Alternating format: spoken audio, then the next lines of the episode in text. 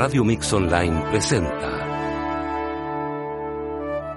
Puro Cuento, una instancia en el tiempo que despierta la imaginación y la magia que provoca un relato. Los invitamos a escuchar, soñar y dejarnos llevar en el onírico mundo de un cuento. Narración Jorge Lillo Godoy. Cambio de luces, de Alguien que anda por ahí, Julio Cortázar. Esos jueves, al caer la noche, cuando Lemos me llamaba después del ensayo en Radio Belgrano, y entre dos insanos los proyectos de nuevas piezas, tener que escuchárselos con tantas ganas de irme a la calle y olvidarme del radioteatro por 2 o 3 siglos, pero Lemos era el autor de moda y me pagaba bien para lo poco que yo tenía que hacer en sus programas. Papeles más bien secundarios y en general antipáticos. «Tenés la voz que conviene», decía amablemente Lemos. «El radio escucha, te escucha y te odia. No hace falta que traiciones a nadie o que mates a tu mamá con estricnina. Vos abrís la boca y ahí nomás media Argentina quisiera romperte el alma a fuego lento». «No, Luciana». Precisamente el día en que nuestro galán Jorge Fuentes, al término de Rosas de Ignominia, recibía 2 canastas de cartas de amor y un corderito blanco mandado por una estanciera romántica del lado de Tandil, el petizo Matza me entregó el primer sobre lila de Luciana. Acostumbrado a la nada en tantas de sus formas, me lo guardé en el bolsillo antes de irme al café. Teníamos una semana de descanso después del triunfo de Rosas y el comienzo de Pájaro en la tormenta, y solamente en el segundo martini con Juárez, Selman y Olive me subió al recuerdo el color del sobre y me di cuenta de que no había leído la carta. No quise delante de ellos porque los aburridos buscan tema y un sobre lila es una mina de oro. Esperé a llegar a mi departamento donde la gata, por lo menos, no se fijaba en esas cosas. Le di su leche y su ración de arrumacos. Conocí a Luciana. «No necesito ver una foto de usted», decía Luciana. «No me importa que Sintonía y Antena publiquen fotos de Míguez y de Jorge Fuentes, pero nunca de usted. No me importa porque tengo su voz. Y tampoco me importa que digan que es antipático y villano. No me importa que sus papeles engañen a todo el mundo. Al contrario, porque me hago la ilusión de ser la sola que sabe la verdad. Usted sufre cuando interpreta esos papeles. Usted pone su talento, pero yo siento que no está ahí de veras como Míguez o Raquelita Bailey. Usted es tan diferente del príncipe cruel de Rosas de Ignominia. Creyendo que odian al príncipe, lo odian a usted. La gente confunde, y ya me di cuenta con mi tía Polly y otras personas el año pasado cuando usted era Basilis, el contrabandista asesino. Esta tarde me he sentido un poco sola y he querido decirle esto. Tal vez no soy la única que se lo ha dicho y de alguna manera lo deseo por usted, que se sepa acompañado a pesar de todo. Pero al mismo tiempo me gustaría ser la única que sabe pasar al otro lado de sus papeles y de su voz, que está segura de conocerlo de veras y de admirarlo más que a los que tienen los papeles fáciles. Es como con Shakespeare. Nunca se lo he dicho a nadie, pero cuando usted hizo el papel, Yago, me gustó más que Otelo. No se crea obligado a contestarme. Pongo mi dirección por si realmente quiere hacerlo, pero si no lo hace, yo me sentiré lo mismo feliz de haberle escrito todo esto». Caía la noche. La letra era liviana y fluida. La gata se había dormido después de jugar con el sobre lila en el almohadón del sofá. Desde la irreversible ausencia de Bruna ya no se cenaba en mi departamento. Las latas nos bastaban a la gata y a mí especialmente el coñac y la pipa. En los días de descanso, después tendría que trabajar el papel de Pájaro en la tormenta, releí la carta de Luciana sin intención de contestarla porque en ese terreno un actor, aunque solamente reciba una carta cada 3 años... «Estimada Luciana», le contesté antes de irme al cine el viernes por la noche, «me conmueven sus palabras y esta no es una frase de cortesía». Claro que no lo era. Escribí como si esa mujer que imaginaba, más bien chiquita y triste y de pelo castaño con ojos claros, estuviera sentada ahí y yo le dijera que me conmovían sus palabras. El resto salió más convencional porque no encontraba qué decirle después de la verdad. Todo se quedaba en un relleno de papel. 2 o 3 frases de simpatía y gratitud. Su amigo Tito Valcárcel. Pero había otra verdad en la postdata. Me alegro de que me haya dado su dirección.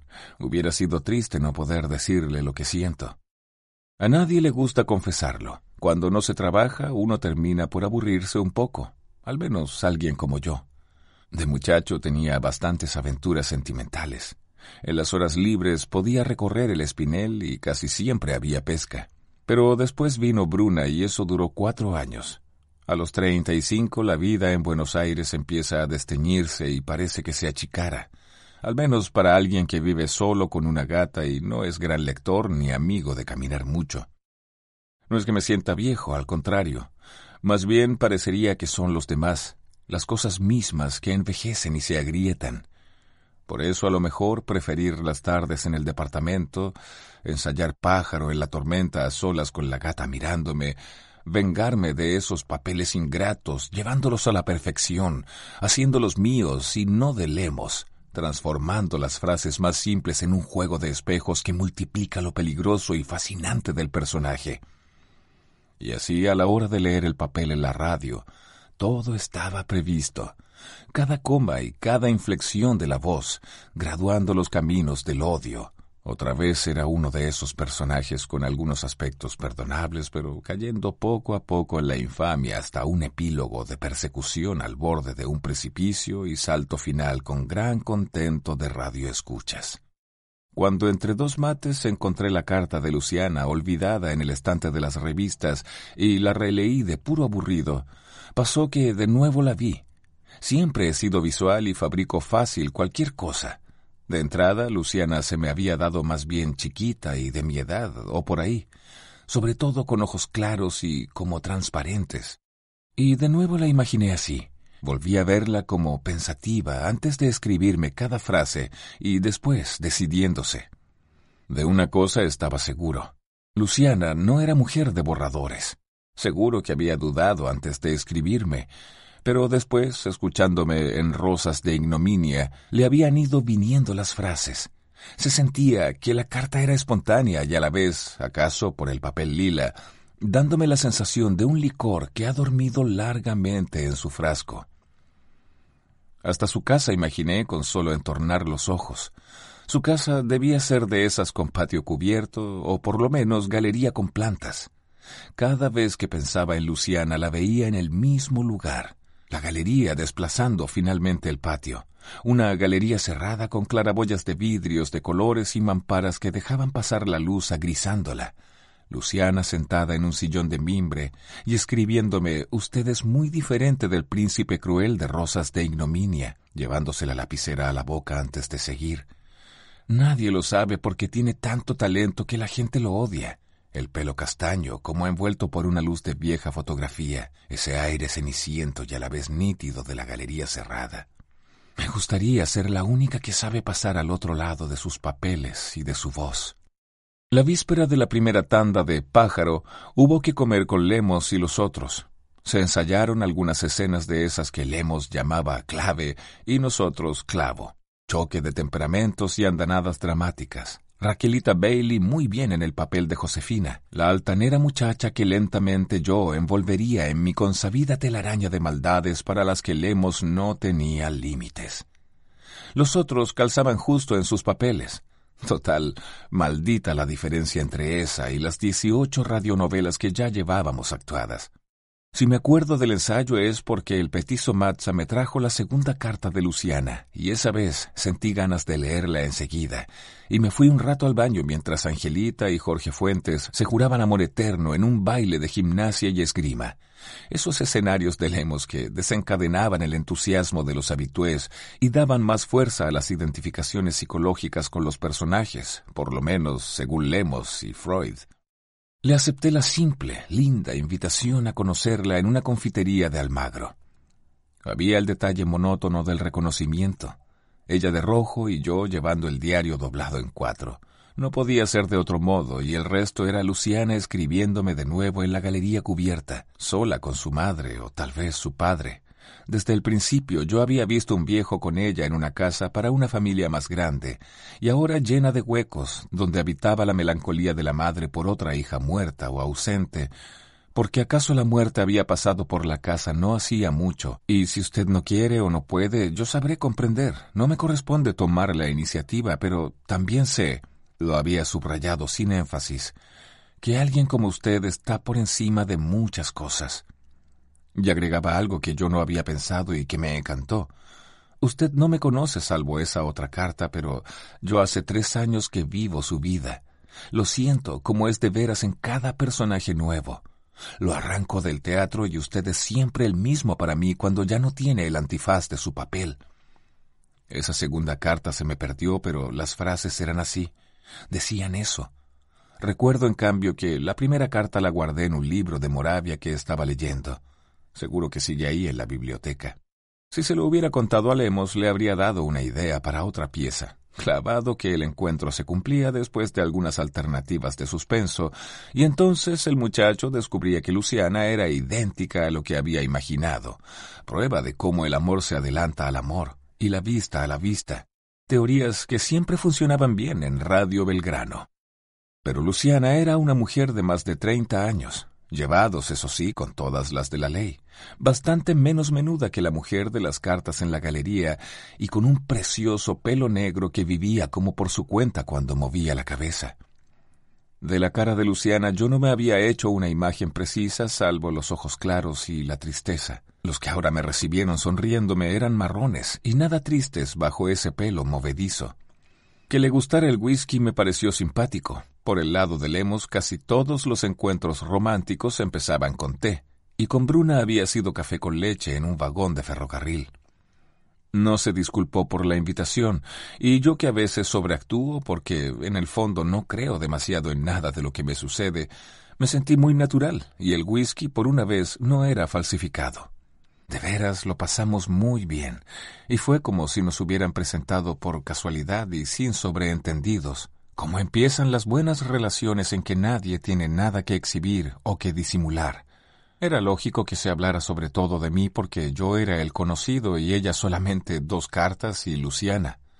Por eso, sin parecer vanidoso, la dejé que me recordara en tantas novelas radiales, aquella en que me mataban torturándome, la de los obreros sepultados en la mina, algunos otros papeles. Poco a poco yo le iba ajustando la cara y la voz, desprendiéndome con trabajo de las cartas, de la galería cerrada y el sillón de mimbre. Antes de separarnos, me enteré de que vivía en un departamento bastante chico en planta baja y con su tía Polly, que allá por los años 30 había tocado el piano en Pergamino. También Luciana hacía sus ajustes como siempre en esas relaciones de gallo ciego. Casi al final me dijo que me había imaginado más alto, con pelo crespo y ojos grises. Lo del pelo crespo me sobresaltó porque en ninguno de mis papeles yo me había sentido a mí mismo con pelo crespo. Pero acaso su idea era como una suma, un amontonamiento de todas las canalladas y las traiciones de las piezas de Lemos. Se lo comenté en broma y Luciana dijo que no. Los personajes los había visto tal como Lemos los pintaba, pero al mismo tiempo era capaz de ignorarlos, de hermosamente quedarse solo conmigo, con mi voz, y vaya a saber por qué, con una imagen de alguien más alto, de alguien con el pelo crespo. Si Bruna hubiera estado aún en mi vida, no creo que me hubiera enamorado de Luciana. Su ausencia era todavía demasiado presente. Un hueco en el aire que Luciana empezó a llenar sin saberlo, probablemente sin esperarlo. En ella, en cambio, todo fue más rápido.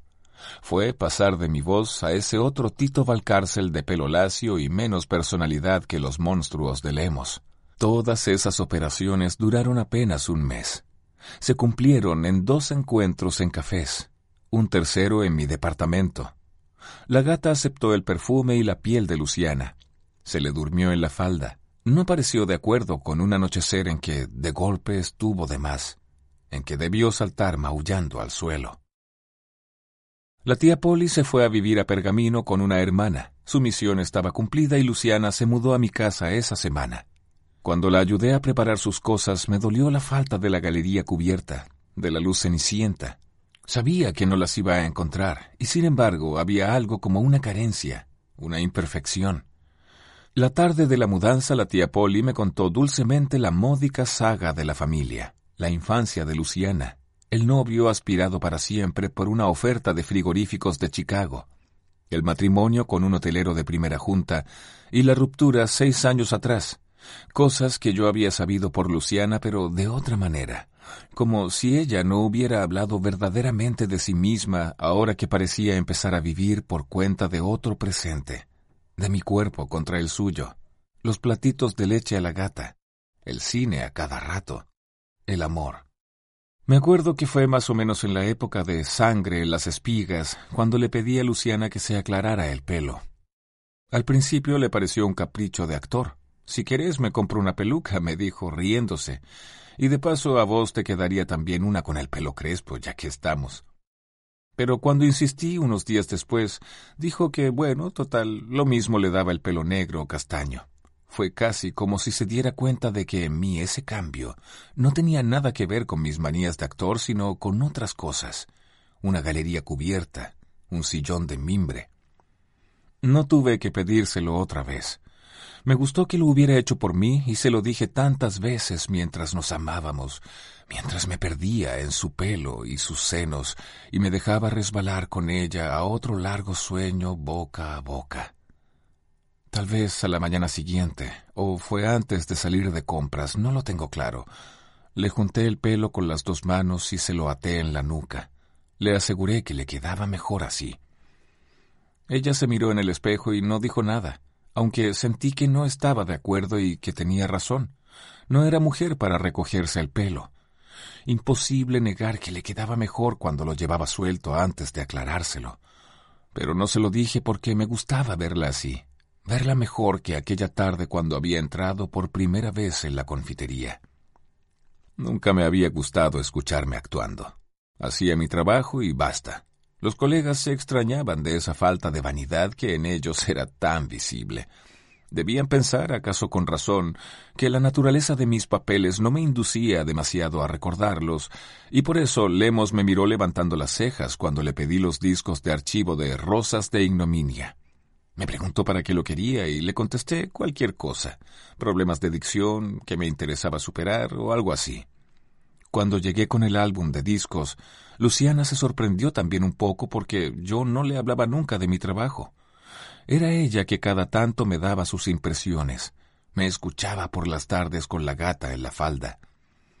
Repetí lo que le había dicho a Lemos, pero en vez de escuchar las grabaciones en otro cuarto, traje el tocadiscos al salón y le pedí a Luciana que se quedara un rato conmigo.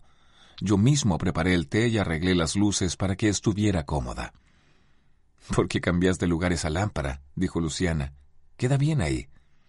Quedaba bien como objeto, pero echaba una luz cruda y caliente sobre el sofá donde se sentaba Luciana. Era mejor que solo le llegara la penumbra de la tarde desde la ventana. Una luz un poco cenicienta que se envolvía en su pelo, en sus manos ocupándose del té. —Me mimás demasiado —dijo Luciana—. Todo para mí y vos ahí en un rincón sin siquiera sentarte. Desde luego puse solamente algunos pasajes de Rosas, el tiempo de 2 tazas de té, de un cigarrillo. Me hacía bien mirar a Luciana atenta al drama, alzando a veces la cabeza cuando reconocía mi voz, y sonriéndome como si no le importara saber que el miserable cuñado de la pobre Carmencita comenzaba sus intrigas para quedarse con la fortuna de los Pardo, y que la siniestra tarea continuaría a lo largo de tantos episodios, hasta el inevitable triunfo del amor y la justicia, según Lemos. En mi rincón había aceptado una taza de té a su lado, pero después había vuelto al fondo del salón, como si desde ahí se escuchara mejor. Me sentía bien. Reencontraba por un momento algo que me había estado faltando. Hubiera querido que todo eso se prolongara, que la luz del anochecer siguiera pareciéndose a la de la galería cubierta.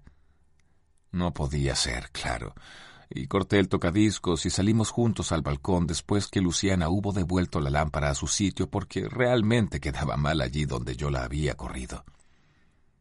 —¿Te sirvió de algo escucharte? —me preguntó acariciándome una mano. —Sí, de mucho. Hablé de problemas de respiración, de vocales, cualquier cosa que ella aceptaba con respeto. Lo único que no le dije fue que en ese momento perfecto solo había faltado el sillón de mimbre y quizá también que ella hubiera estado triste, como alguien que mira el vacío antes de continuar el párrafo de una carta. Estábamos llegando al final de Sangre en las espigas. 3 semanas más y me darían vacaciones. Al volver de la radio encontraba a Luciana leyendo o jugando con la gata en el sillón que le había regalado para su cumpleaños junto con la mesa de mimbre que hacía juego. No tiene nada que ver con este ambiente, había dicho Luciana entre divertida y perpleja. Pero si a vos te gustan, a mí también. Es un lindo juego y tan cómodo. Vas a estar mejor en él si tenés que escribir cartas, le dije. Sí, admitió Luciana. Justamente estoy en deuda con tía Polly, pobrecita. Como por la tarde tenía poca luz en el sillón, no creo que se hubiera dado cuenta de que yo había cambiado la bombilla de la lámpara. Acabó por poner la mesita y el sillón cerca de la ventana para tejer o mirar las revistas, y tal vez fue en esos días de otoño, o un poco después, que una tarde me quedé mucho tiempo a su lado. La besé largamente y le dije que nunca la había querido tanto como en ese momento. Tal como la estaba viendo, como hubiera querido verla siempre. Ella no dijo nada. Sus manos andaban por mi pelo despeinándome. Su cabeza se volcó sobre mi hombro y se estuvo quieta, como ausente. ¿Por qué esperar otra cosa de Luciana así, al filo del atardecer? Ella era como los sobres lila, como las simples, casi tímidas frases de sus cartas. A partir de ahora me costaría imaginar que la había conocido en una confitería, que su pelo negro suelto había ondulado como un látigo en el momento de saludarme, de vencer la primera confusión del encuentro. En la memoria de mi amor estaba la galería cubierta, la silueta en un sillón de mimbre distanciándola de la imagen más alta y vital que de mañana andaba por la casa o jugaba con la gata.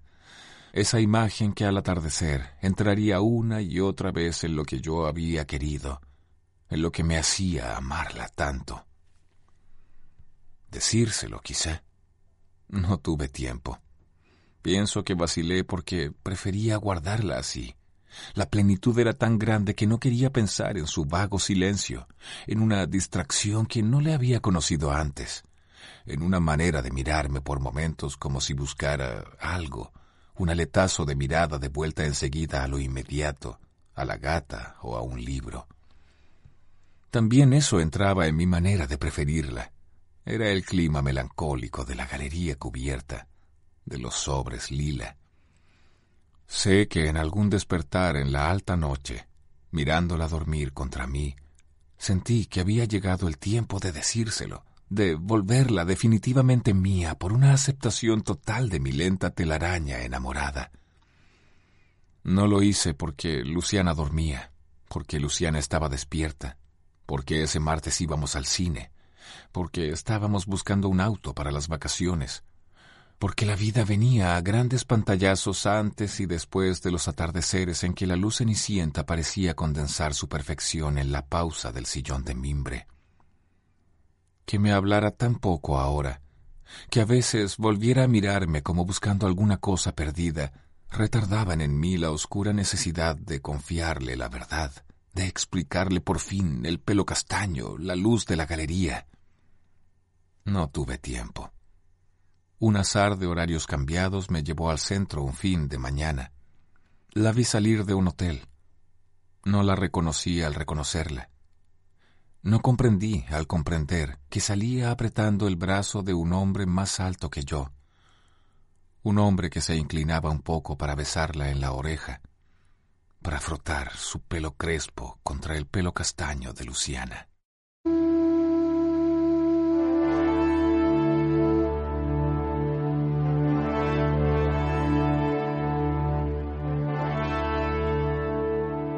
Radio Mix Online presentó Puro Cuento, una instancia en el tiempo que despierta la imaginación y la magia que provoca un relato. Los invitamos a escuchar, soñar y dejarnos llevar en el onírico mundo de un cuento. Narración: Jorge Lillo Godoy.